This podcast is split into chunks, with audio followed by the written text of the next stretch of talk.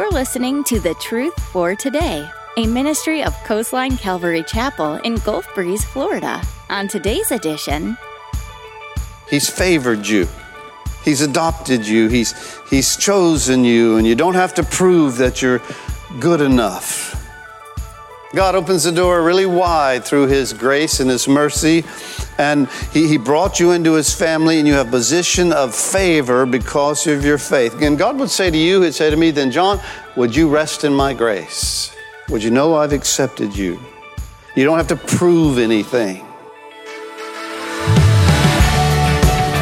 Do you know that you belong to His second family other than your earthly family? You're part of God's family. And He welcomes you into this family with arms wide open. He welcomes you with all your problems and imperfections. He loves and accepts you just as you are. Today in his message, Pastor John will help you understand how and why God loves you so much that He'd make a place for you in His family. God wants you in His family. He wants you to have peace and belonging with Him. Well, let's join Pastor John in the book of Ephesians chapter one with today's edition of The Truth for Today. Here in this passage of Scripture, the Apostle Paul wants us to know, God wants us to know, the Lord wants you to know that if you belong to Him, then you're accepted. There's nothing else you have to do except trust in Jesus Christ. I, I would encourage you, if you don't know this for certain, to lean in the best you can with your heart open and know that in Christ you are accepted by God. He accepts you. There's no hazing you have to go through. There's no process like a sorority or or some kind of, you know, deal you have to do to prove that you're good enough. It's based on His grace. In fact, if you look there in Ephesians chapter one, it says, to, to the praise, verse six, of the glory of His grace by which He made us accepted in the beloved. It's the glory of His grace that, that flings the door wide open and says, hey, come on in, you're accepted just as you are. God accepts you into His family, and you do measure up. You know, there's a lot of people who grow up in families where uh, they feel like, well, I just never quite measured up to my parents' expectations. Never really made good enough grades, you know. Mom and Dad were always kind of like, well, you know. And then never got the job that they wanted me to get, or, you know, never played sports the way Dad did or Mom did. I, I never quite got there, or, or, you know, financially now I'm not making the kind of money that, and there's a lot of people who grow up under that kind of shadow, under that kind of situation that feel like I never really quite was accepted the way I wanted to be accepted because I couldn't perform the way I was supposed to perform. And that's not God. In fact, God's the one who performed. He's the one who did what needed to be done in order for you and I to be accepted. It's based not on your performance, but on your response to His grace. Isn't that a wonderful thing? I mean, it's, it's amazing. The word acceptance here in Scripture is only used one other time in all the New Testament. And it's found in uh, Luke chapter one, uh, verse twenty-eight.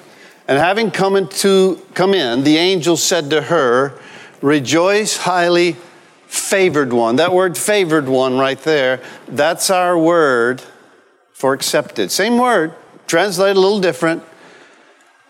Rejoice, highly accepted one. The Lord is with you. Blessed are you among women. S- same word that's used of Mary when she was chosen to give birth to the Messiah.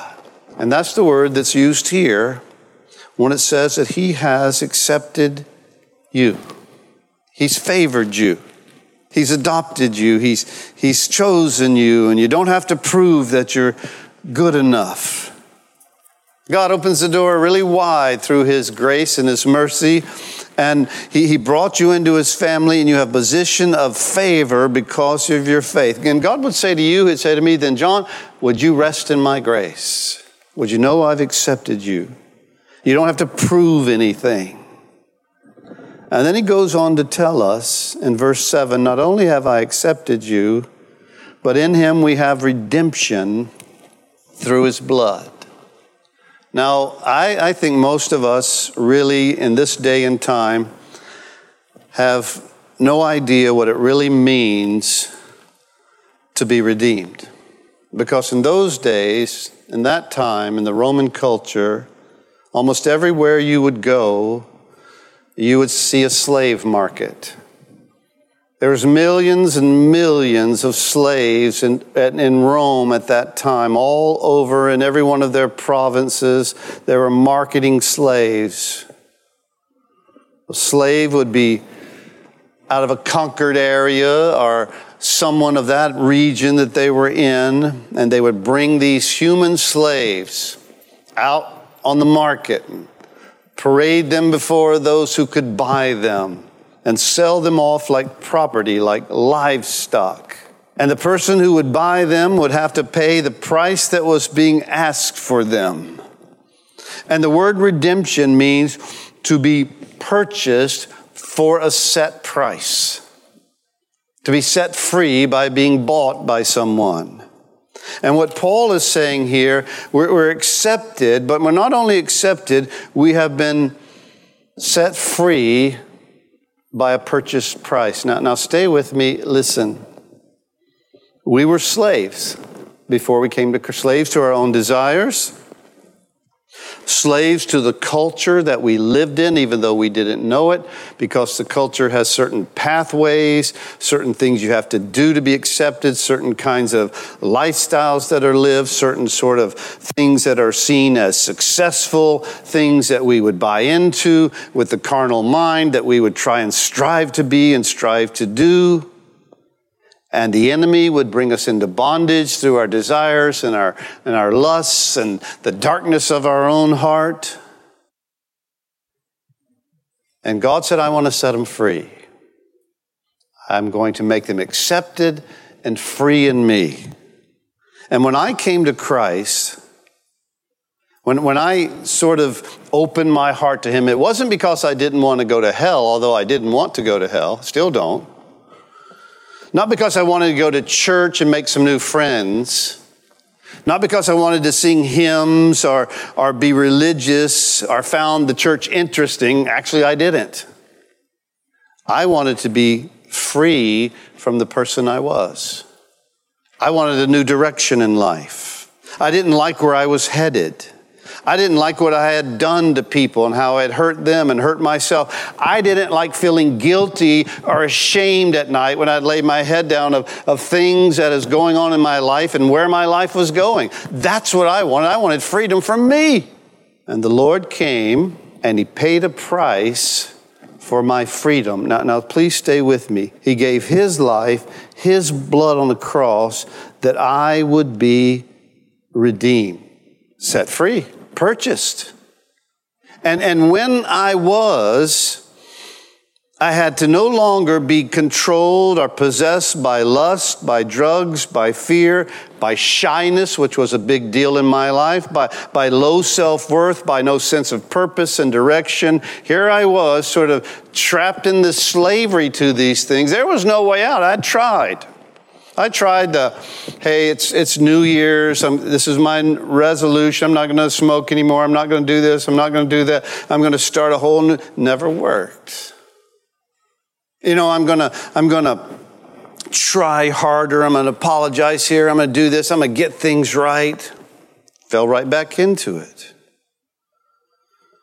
Something happened that set me free from me. When I received Jesus Christ, and I began to live a life that he designed me to live, not the one that I was choosing. And I believe God has a plan for your life, and so does the enemy.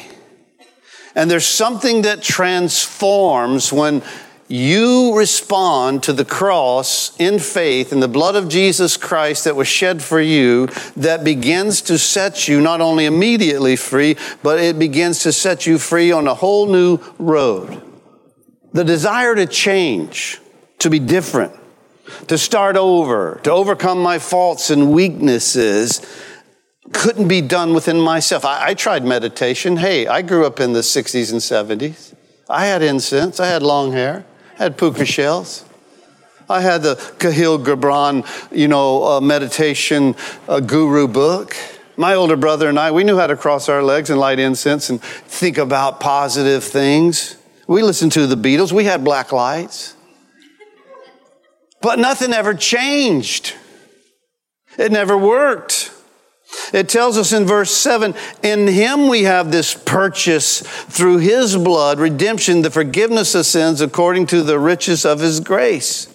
He paid a ransom for us. In fact, Matthew twenty says he, he was a ransom for many, and the price was paid. You cannot pay your own price. You cannot pay your own ransom. That's the reality of the truth of Scripture.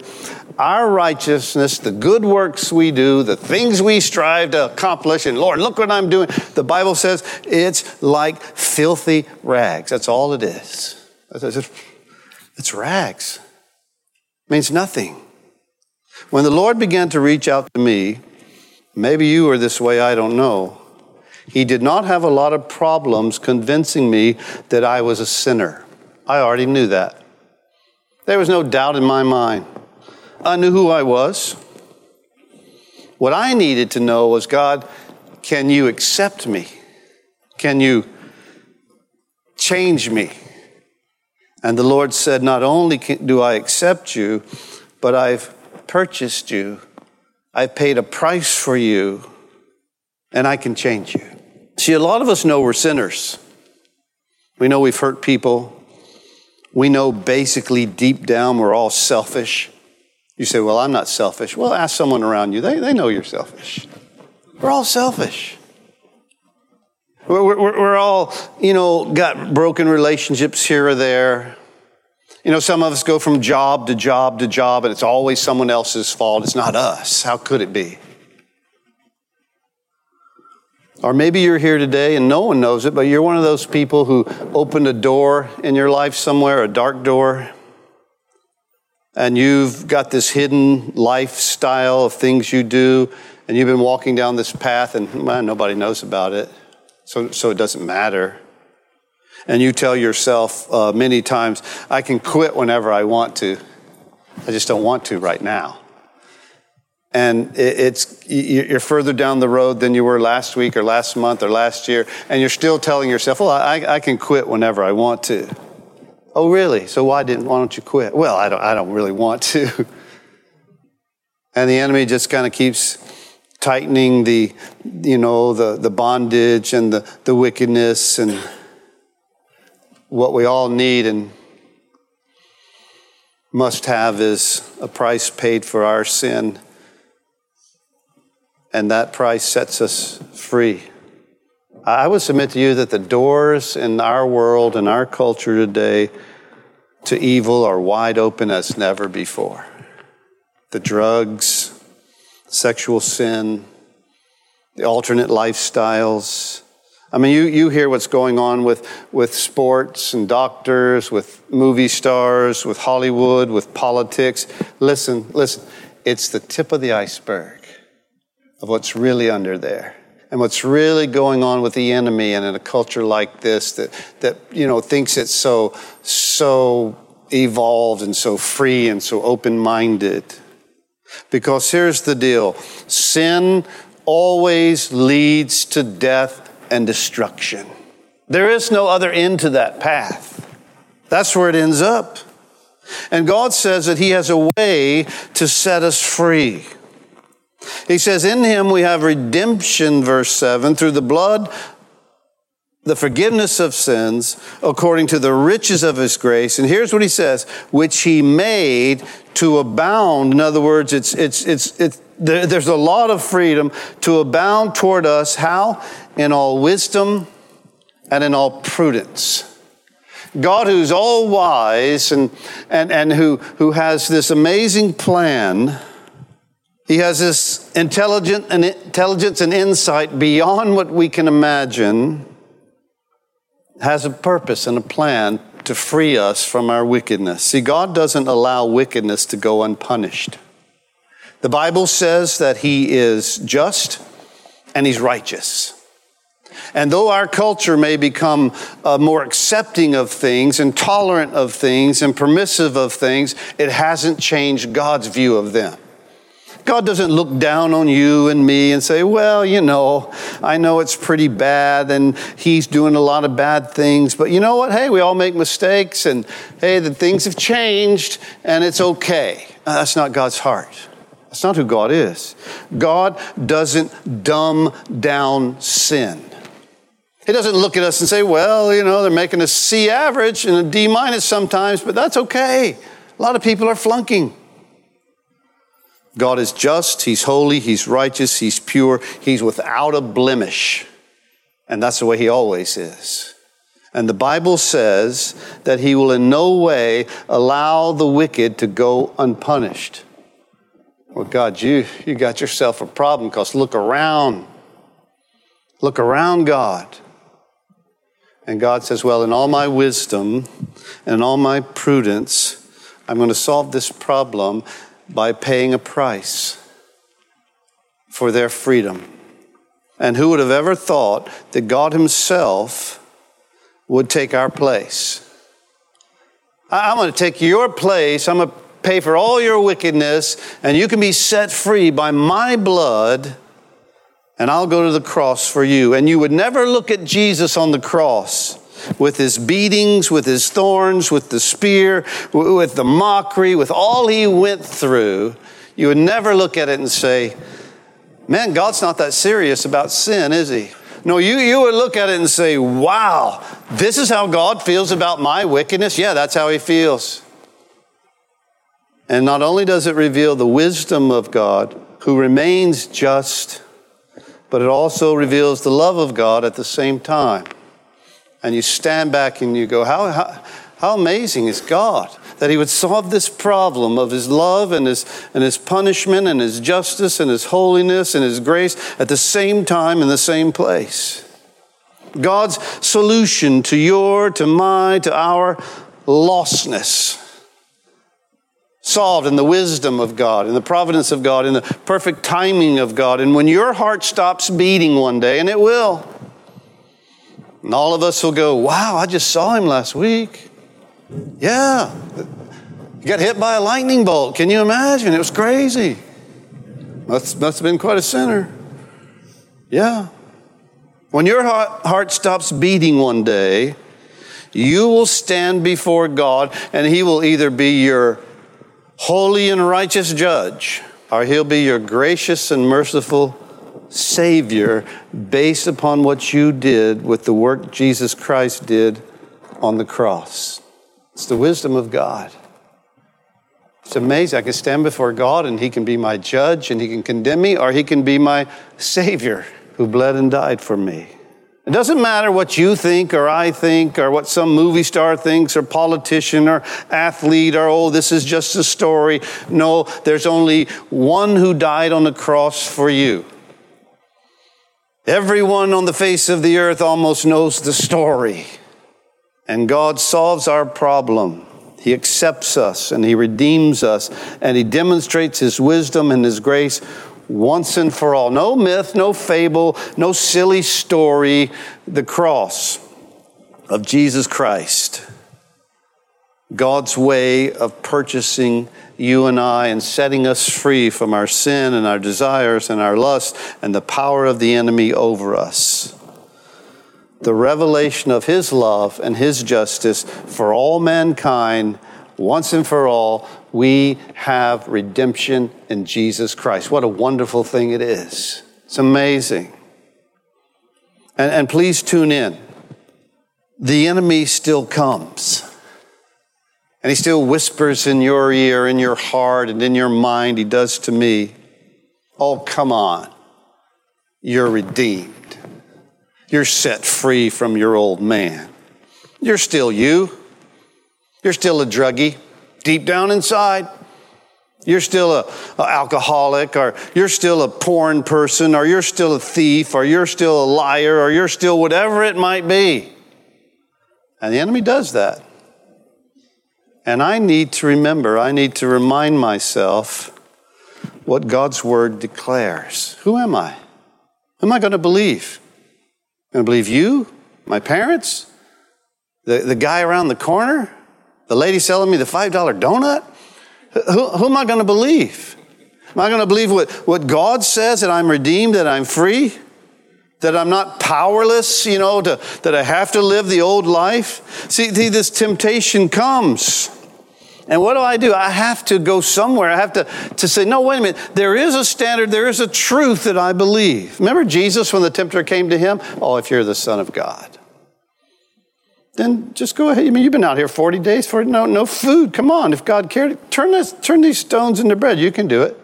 And I believe that that Jesus beat the enemy, not as a divine being. Because Jesus, if Jesus wanted to use his divinity when the enemy came to him, I mean, Jesus and the devil are not co-equals, right? It's not like, well, I don't know if I can arm wrestle him or not. He's pretty strong. They're not co-equals. Jesus is the divine Son of God. He could just go, poof.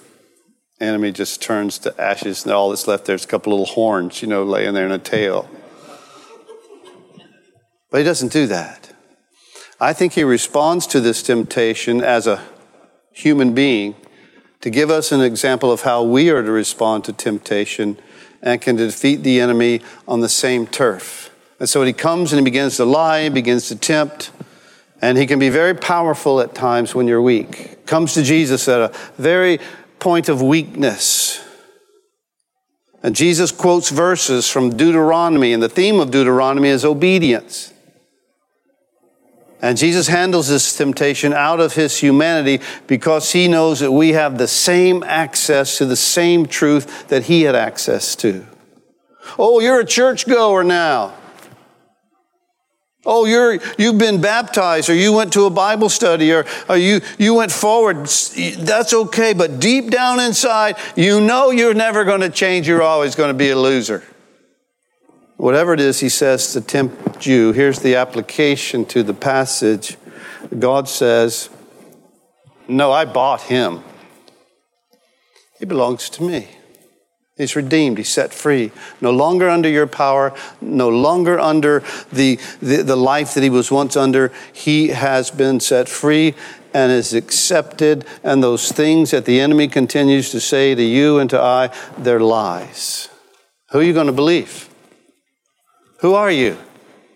What are you now that you've come to Christ? Well, in Ephesians, as we listen to Paul describe the identity in those who've been blessed with every spiritual blessing in heavenly places in Christ, he says, you're chosen. You have a salvation that's sure, rock solid. He tells you that, that you've been adopted into a family and that he'll never leave you. You're his now. Got a brand new identity. He tells you that you're accepted no matter who had accepted you all the way up to that time. You're accepted by God. He tells you that he paid a price for you, that you've been redeemed, you belong to him, you're no longer under the power of the slavery of the things that once held you, that you're now free to choose. And he tells you that you're liberated and that you belong to him. And you must come to a place somewhere along your spiritual journey and decide to believe what God has said about you and who you are in him according to Scripture. Or you'll live your life under the lie of the enemy and never be able to accomplish what he's called you to do, because you'll say, well, I'm, you know, I'm still this and I'm still that, and I'll never be able to do this, and this is who I am. Instead of believing what the truth of God's Word says about you. And I would challenge you as we go through Ephesians, read it for yourself and say, Lord, speak to my spirit and to my heart about who I am and the one who died on the cross for me. Don't, don't, don't let the cross be a waste in your life. Don't take it lightly. God certainly doesn't. That which he has accomplished for you is for now and forever, and he's called you and I, he's called us together to be who he has purposed us to be. I'm chosen.